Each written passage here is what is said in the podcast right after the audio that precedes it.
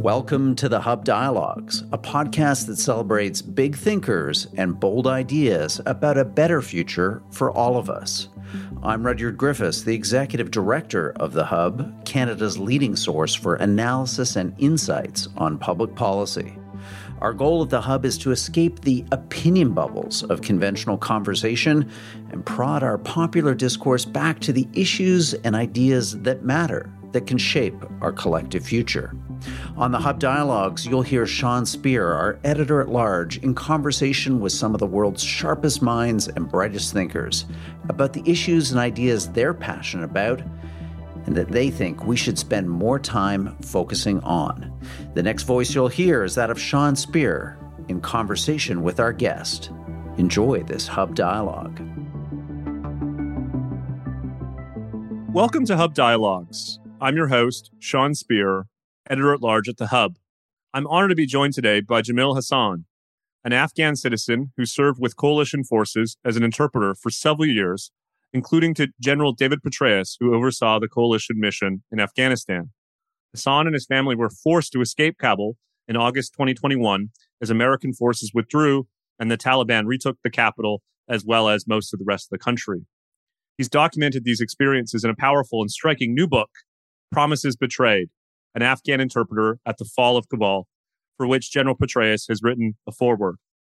I'm grateful to speak with Jamil about the book and his extraordinary experience, as well as his perspective more than a year after the West's withdrawal from his country. Jamil, thank you for joining us at Hub Dialogues, and congratulations on the book. Thank you so much, and uh, I'm grateful for having me on the show. Let me start with a question that I've been thinking about since we first scheduled our conversation. Why did you join the coalition forces in the first place? What ideas or values cause you to raise your hand and assume the risks associated with supporting the international mission in Afghanistan?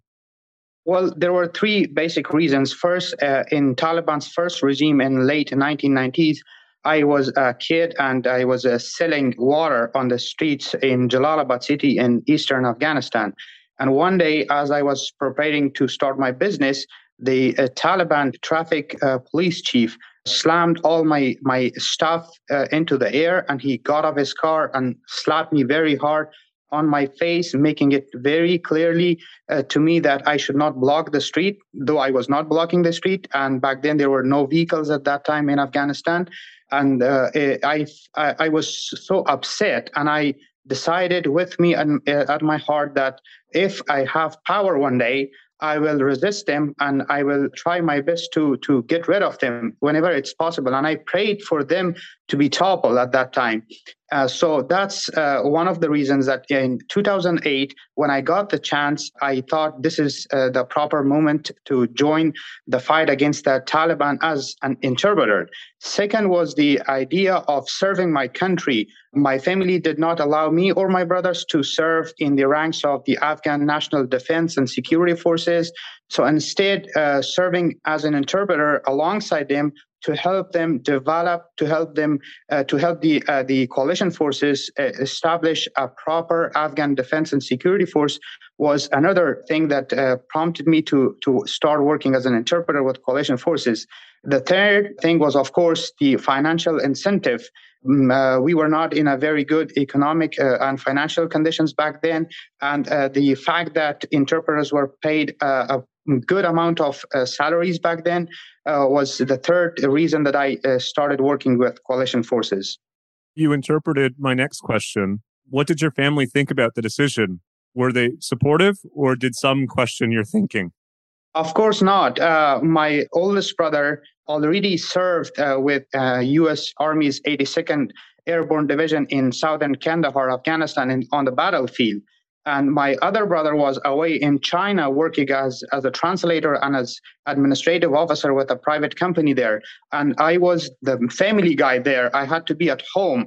But then I got this chance, and of course they were not, they did not agree, but I, I encouraged them that let me go and test my English because I studied English for three years and I taught English for two years let me go and talk to foreigners if they understand me and if I understand them.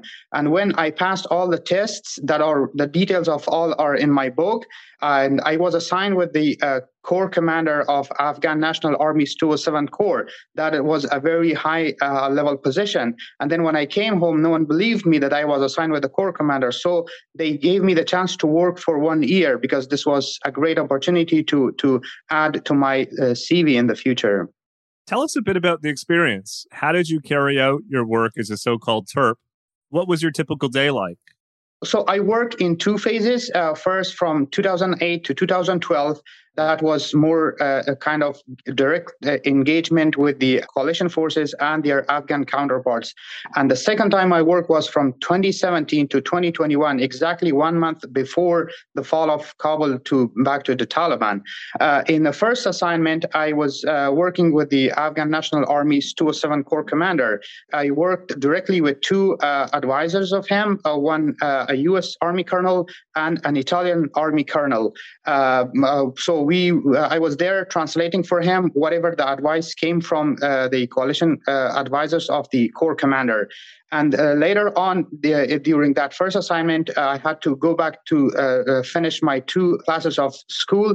So I shifted to another place that was called a regional coordination center, where elements of all Afghan and foreign security forces were gathered to uh, evaluate the uh, security situation. So I worked there at night shift, translating the uh, intelligence reports and operational reports for the coalition forces. And then from 2017 to 2021, I worked at the headquarters of the NATO and US forces mission uh, resolute support in Afghanistan. I was engaged in uh, uh, uh kind of, uh, it's called simultaneous interpretation. It's real time interpretation for providing uh, linguistic support for the highest level of officials of the NATO and US forces and their Afghan counterparts, which included the Afghan defense minister, the Afghan interior minister and the director of the National Director of Security, which is equivalent of the FBI and the CIA combined.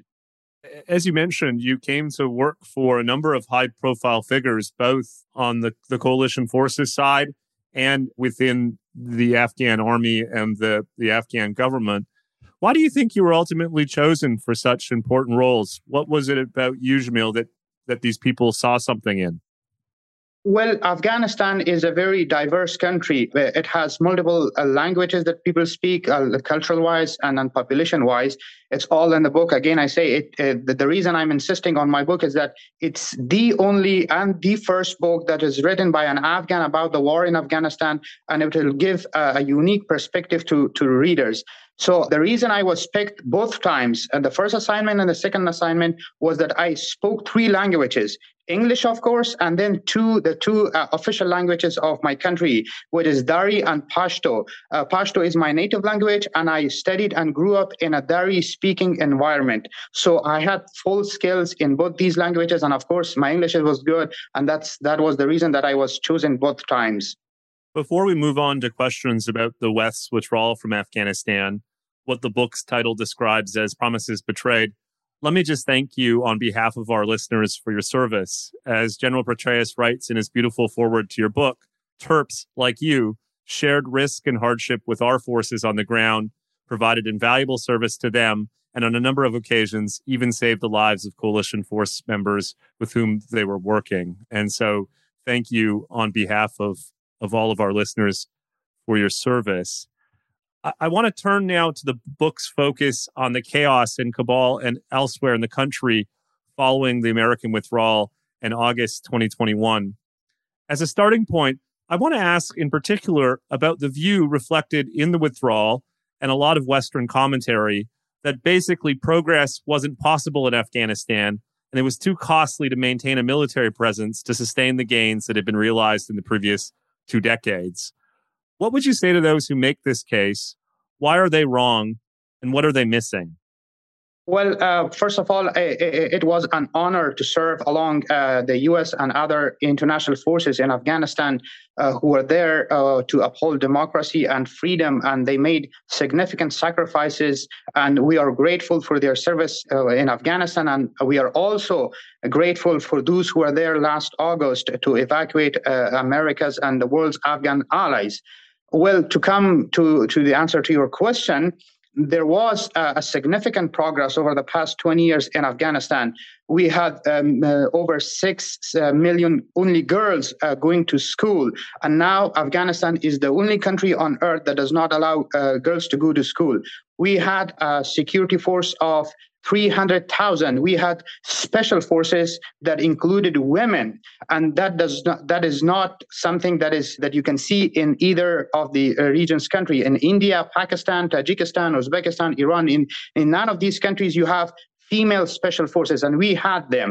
And uh, those were the elite forces. Those were our SEALs, uh, uh, and and we were the Afghan National Defense and Security Forces were on the right track of defeating the Taliban and Al Qaeda and the ISIS-K and other terrorist organizations active in Afghanistan.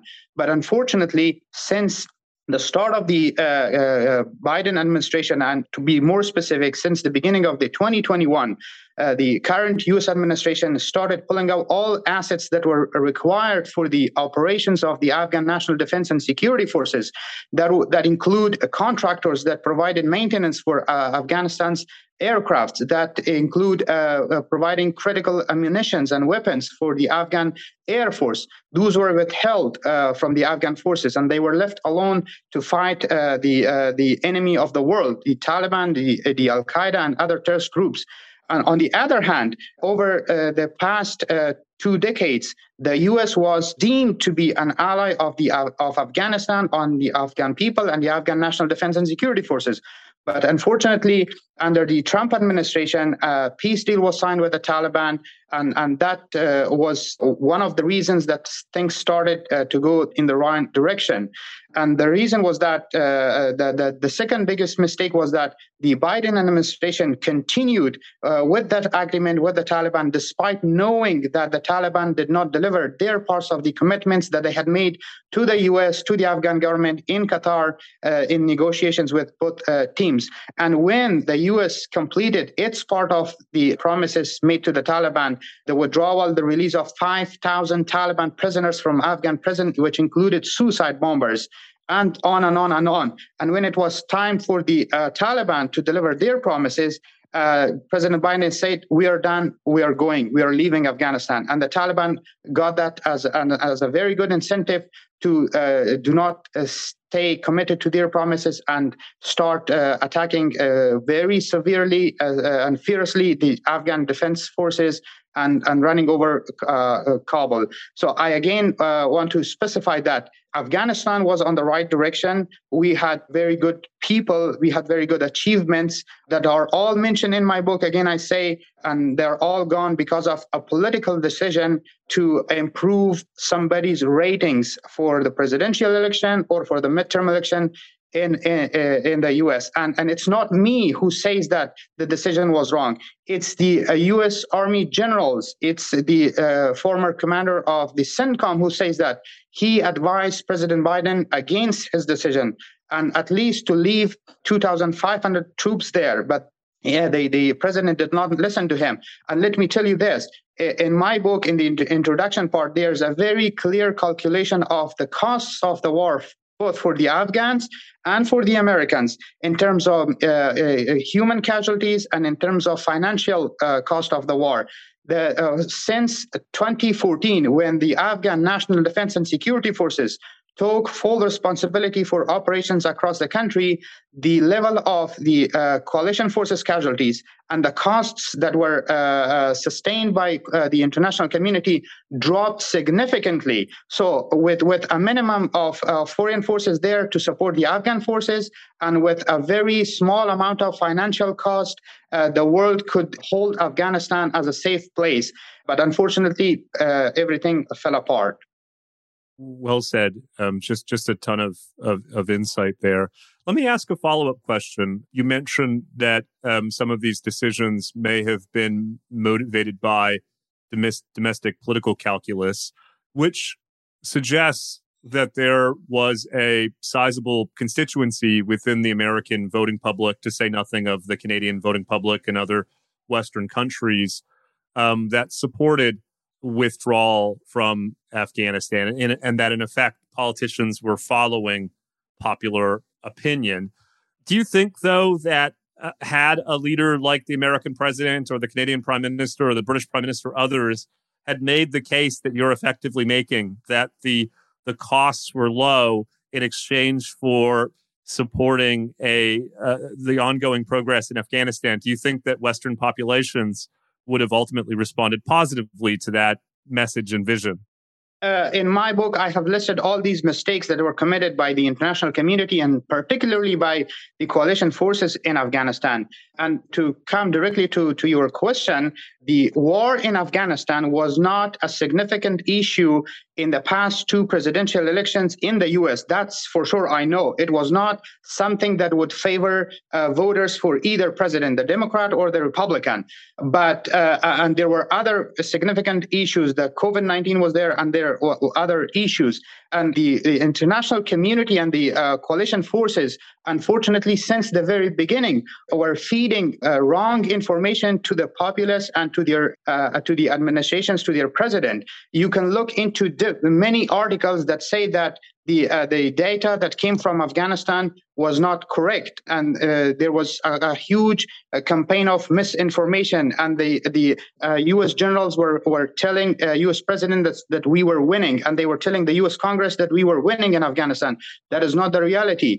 Uh, and, and on the other hand, the war in Afghanistan had turned into a campaign of large contracts for big companies. It was no longer a, a, a war against uh, a war on terror. It was a financial kind of uh, source for many big contracting companies in the West. So again, I'm saying, had the coalition forces, the U.S., Canada, uh, the UK, made uh, uh, Uh, uh, proper calculations about the war in Afghanistan, we would have prevented this this disaster. You're one click away from getting access to all the Hub's best analysis and insights. Go to our website, www.thehub.ca, and sign up for our daily email newsletter, Per Diem. Each morning at 7 a.m. Eastern, in your inbox, you'll receive the cutting edge thinking and analysis of our smartest contributors, all curated for you based on the issues and ideas that are moving the public conversation. Sign up now, free of charge, at www thehub.ca. Now back to our program. Well, let's turn to how this affected you personally. The book describes your harrowing experience of the Taliban taking of Kabul. Let me ask two questions. First, how did you learn of the Taliban's progress into the city? And second, what did you think in the moment? Well, since mid July, when I was released from uh, my my employment as an interpreter, we were told that uh, uh, at the end of the day, we will have a peace agreement signed between the, the U.S., the Taliban, and the Afghan government, and eventually we will have a power sharing uh, government, which included the former Afghan government members and the Taliban, and we will have a lasting peace. And kind of that that's when uh, things started falling apart. Districts one after another, and then provinces one after another uh, started to uh, to fall to the Taliban. But we did not expect uh, such a quick runover of the entire country by the Taliban. Uh, especially not in Kabul. Let me tell you this 15 days from the fall of Kabul was uh, we were expecting to hold a wedding ceremony for my younger brother.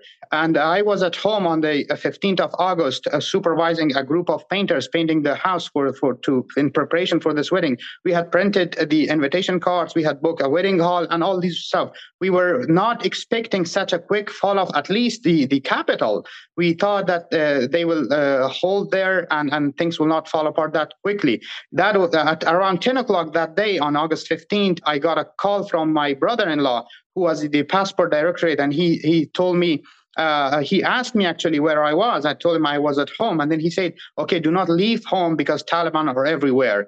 And that's when I looked into my Facebook page, and then I saw there were Taliban everywhere, and everyone was posting about them. And the TV, when I turned on the TV, it was all there. When I look out my window, the uh, headquarters of the NATO and US forces where I work, which is close to the US embassy. They were burning uh, sensitive stuff and smoke was rising from there. And the, the sky of Kabul was, was full of uh, Chinook helicopters transporting people from here and there to, to the Kabul airport because that was the last stronghold for the international community, the embassies and the US uh, military and others there. And, and it was unbelievable uh, for me because there were tens of thousands of Afghan forces and foreign forces in Kabul. And because the people and the security forces uh, in Kabul, they were fearful of the Taliban's retribution and persecution. They did not want to sacrifice for some political leaders who had already left Kabul and they had escaped uh, Afghanistan to sacrifice their lives for them. And, and the situation, they, they realized that it was not uh, worth to fight the, the enemy on the streets of Kabul and, and, and thereby uh, leave thousands of people killed and buildings, everything that were uh, constructed over the past uh, 20 years that destroyed. So that was one of the reasons that the Afghan uh, uh, forces in capital did not resist the Taliban. But, but it was a horrible time. And for three days, I was hiding at home. And then the fourth day, August 18th, I got a text from a friend about the, an evacuation by the Italians. I uh, picked uh, my wife and young daughter, and we went to the airport, uh, crossing multiple Taliban checkpoints. We, when we got there, we were told that there is no evacuation. You go back home. And uh, I, I did not. I decided against it. I stayed there overnight, and in, in the midnight uh, at 11 o'clock a.m., I showed all my documents to the U.S. Marines. Luckily, they allowed me to go inside, and then I had to wait for 36 hours uh, amid the chaos inside Kabul airport. It was a scene that I will not never forget. I served for eight years as a combat interpreter. I carried body armors. I, I walked in sun in on the desert, but I resisted all that. But the scene at Kabul airport, uh, that was too much for me. So you can think of the women and children, the civilians who are there who had never seen any any any experience of of com- combat. And then after 36 hours, we were evacuated to Qatar, only to stay there on the tarmac for seven straight hours under 50 degrees Celsius. And every uh, 30 minutes, an Afghan pass fainting, and there was ambulance coming to take them uh, to the hospital. Why? Because there were no buses to take us to our hangar to the to the places that we, we should be there so you can think of the mismanagement of the evacuation only because there were few bases at Al Udeid Air Base in Qatar. Every airplane had to stay there on the tarmac for eight to nine to 10 hours. And then we were taken to, to Germany for a week there. That was terrible, very cold and uh, unbearable for, for especially women and children. And then we came to the US and we, we were there for two months at Wisconsin, Fort McCoy. And and the, the, the, story goes on on and, and still i haven't received my documents. I am a, an eligible and uh, siv applicant. I, I i was supposed to have my interview at the u.s embassy in kabul on the 30th of august last year. Uh, uh, my green card uh, green cards haven't been processed yet. So the evacuation process hasn't uh, changed a lot uh, we have thousands of Afghans left behind in Afghanistan, interpreters, former members of the, the, the units that the CIA trained. They are stuck there in Afghanistan. The special forces are there. Taliban are looking for them. Uh, my colleagues, thousands of interpreters are in Pakistan, journalists, civil society activists. They were told to go to third country because they, they, the U.S. would withdraw on the 30th of August, and they will be evacuated later. There, everyone is there. They are in Iran. You will not believe we have Afghans in Ukraine. They are trapped there because uh, they were evacuated initially there, and they are still there.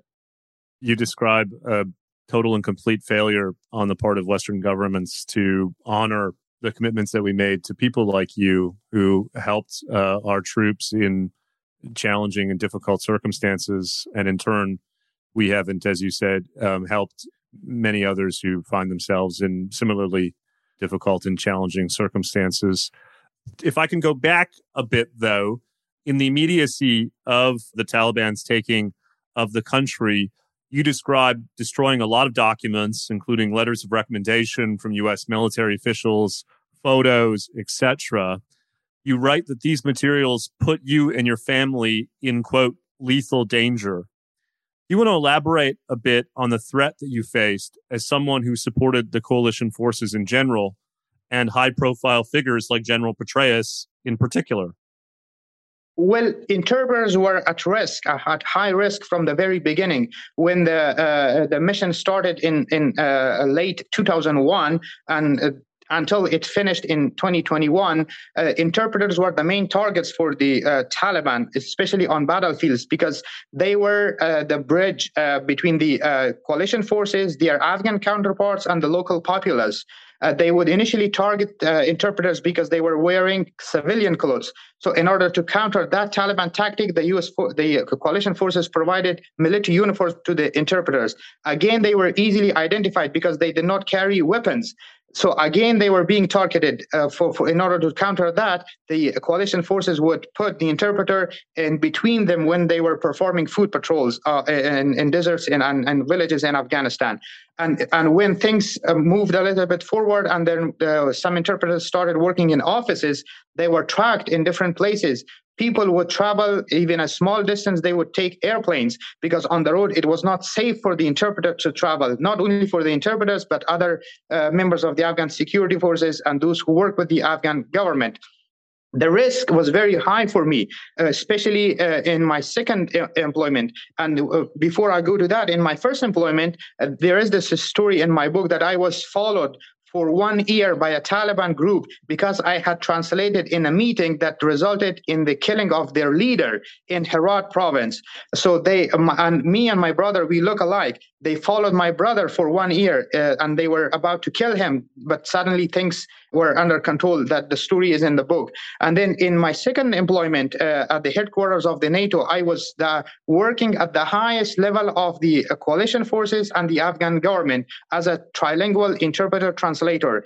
Uh, sometimes I would disguise uh, as a cleaner when I was leaving the, the base uh, when the threat was high, and I would take different routes when uh, going uh, to where I work.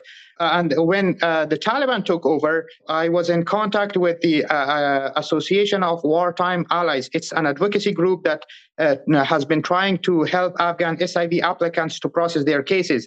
They were feeding us correct information, what to be done in order to avoid any retribution or risk of being captured by the Taliban. So the, the, their first advice was to, to destroy whatever documents you have. So it took me and my wife and my sister 10 hours to gather them, take pictures, send them on email to my brothers here in the US, and then destroy them and then burn them in, in the, in the uh, kitchen bit by bit in order to prevent any uh, huge smoke and then flush them to the toilet. And then I had coins which were not be, uh, uh, metal coins. I could not destroy them. So I asked my brother to go and disperse them in trash cans around the area where I lived and and uh, my family was more frightened than I than I was because uh, and they did not allow me to to leave home for three straight days. And, and, and the risk that uh, was posed to me was because of uh, my employment, especially in my second employment of working with senior U.S. Uh, generals, and of course because I had all the pictures and documents, especially my SIV documents. Every bit of that proved that, according to the Taliban, I was working with the infidels. Let me ask a penultimate question. What do you think the lasting consequences will be in terms of trust and respect for the West in the region? Uh, to put it bluntly, will the betrayal that the book documents push a generation of Afghans as well as others in the direction of anti American and even Islamicist forces? Yes, of course. It's not about uh, only about uh, the Afghan people or the uh, members of the Afghan National Defense and Security Forces. It's about those uh, particularly who work as, as partners, as, as interpreters, as contractors with the U.S. and other coalition forces in Afghanistan. Uh, we were uh, we were all told that if something goes wrong, we will evacuate you all safely to uh, different countries across the world, to the U.S., Canada, Australia, UK, and European countries. That did not happen. We still have uh, uh, most of our elite Afghan forces. They feel betrayed. Their anger is way more than mine and uh, everybody else because they were the ones who put their lives on the line. They, they put their uh, lives of their families on the line to fight the Taliban and Al Qaeda, only at the end to see them come back. Uh, with the help of whom? The America. Can't you believe this? The U.S. brought the senior Taliban leaders from Qatar to Kabul on a military, uh, a U.S. military airplane, and these are, are the mistakes that the international community and the coalition forces made, and the the consequences of this chaotic and and uh, poorly mismanaged withdrawal goes beyond the region. You see Russia attacking Ukraine only because America did not stay committed with its main uh, ally in the war on terror, Afghanistan. Uh, you see China threatening Taiwan. I don't know what Japanese and people in South Korea think. Do they think that the, U.S. is a, a, a, trustable ally? You see, uh, the Saudi Arabia did not answering President Biden's phone. What does that describe? That describes that that the world does not trust the U.S. Uh, as the leader of the free world, as as a trustable ally anymore. So uh, still, though it's late, it's not too late. Still, we have time. We need the U.S. administration and the whole world, especially the UN, to put more pressure on the Taliban so to, to, to make them protect, preserve, and respect human rights in Afghanistan, the freedom of speech, the uh, women's rights and girls' uh, education rights, and all these things. And one other thing that the international community can do, especially the US, Canada, and, and uh, uh the UK, as you mentioned earlier in the beginning of our conversation, is to help evacuate all these one vulnerable people. We know that it, will be very difficult, if not impossible, to overthrow Taliban again. So all these people who worked in the past 20 years alongside coalition forces, they are at grave risks, whether they are the former members of the Afghan forces, interpreters, contractors, whomever they are. And those who are in, in, in Afghanistan or in Pakistan, they are in a very bad economic situation. They cannot feed their families because there is no employment, there is no work, nothing. Uh, and, and the the the uh, half of the uh, population are under the poverty line. So if they are evacuated, at least they will be safe. They will they will be able to to earn a good amount of money here in the West, and they will be able to support the rest of their families in Afghanistan. And one other important thing is that uh, regarding this evacuation thing is that during this evacuation, most families were separated from one another. I have information about uh, hundreds of people who are separated. I, the women and two children are here in the US, the husband and two other children in Afghanistan. And the bureaucratic process of the immigration does not allow them to re, uh, reunite in maybe two or five years. So they, they can't wait. Their families, they live together. They need one another. Uh, the children need their parents. There, there needs to be a, a, a, significant change in the immigration policies, not in here, not only in the US, in Canada and everywhere else so that they can help evacuate these people. And well, the last thing is that the international community should think of different ways to help the Afghan economy. Uh, I'm not uh, uh, talking about the Taliban, I'm talking about the businesses in Afghanistan to somehow allow them to import and export goods to and from Afghanistan around the world and have uh, uh, banks around the world to trade with, with Afghan businesses so that uh, there is another, uh, again, back uh, uh, employment chances for Afghans there and the economy grows back. My final question, Jamil, is about how you and your family are doing today. What's life like? How has been the transition to America? I am one of the luckiest ones because I have two brothers and their families here. It has been uh, very difficult, though, for other families because they have no relatives here. They are put in an unknown environment. It's it, they have a, a, psychological shock, what we call it here, to bring them from a very conservative Islamic Afghan community, uh, put them in a Western community. That's very difficult for them to to adopt to that immediately. But we are all all Afghans. We are we are trying to adopt to this situation. Me and my family we are very happy here. Uh, the, uh, the, the opportunity of of living here gave me the chance to write this book and to raise my voice and help and, and ask others to help me and and draw the world's attention back towards uh, Afghanistan and and to the plight of my people in Afghanistan and uh, around the world. We are very happy to be here and we are very happy to be uh, alive and grateful for the support of the government, uh, the military who, who evacuated all those Afghans last August, and for the civilians and different charity organizations who are helping Afghans and lately the Ukrainians uh, uh, here to transform and to resettle peacefully here. The book is Promises Betrayed, an Afghan interpreter at the fall of Kabul. Jamil Hassan, thank you for joining us today at Hub Dialogues. Thanks a lot for having me on the program. And just one thing, uh, we also have a website with the same name, promisesbetrayed.com. And uh, your listeners uh, can go there and there's plenty of information. That's great. Uh, we'll we'll include that in the show notes, as Jamil says. Not only are there excerpts, there's the foreword from uh, General Petraeus, as well as Jamil's other media interviews promoting this terribly important book. Thank, thanks again for joining us today. Thanks. Thank you. Thank you for listening to this episode of the Hub Dialogues, brought to you by The Hub, Canada's leading source for analysis and insights on public policy. We hope that you enjoyed this episode. Maybe it expanded your horizons, opened your mind to some new thinking and ideas. Please don't forget to share this episode with your friends and family, subscribe wherever you get your podcasts, and leave us a rating and review. That would be greatly appreciated. I'm the Hub's executive director, Rudyard Griffiths. The host of today's program was Sean Speer, the Hub's editor at large. This episode was produced by Amal Attar Guzman. Our audio producers are Alex Glutch and David Matta. Thanks for listening.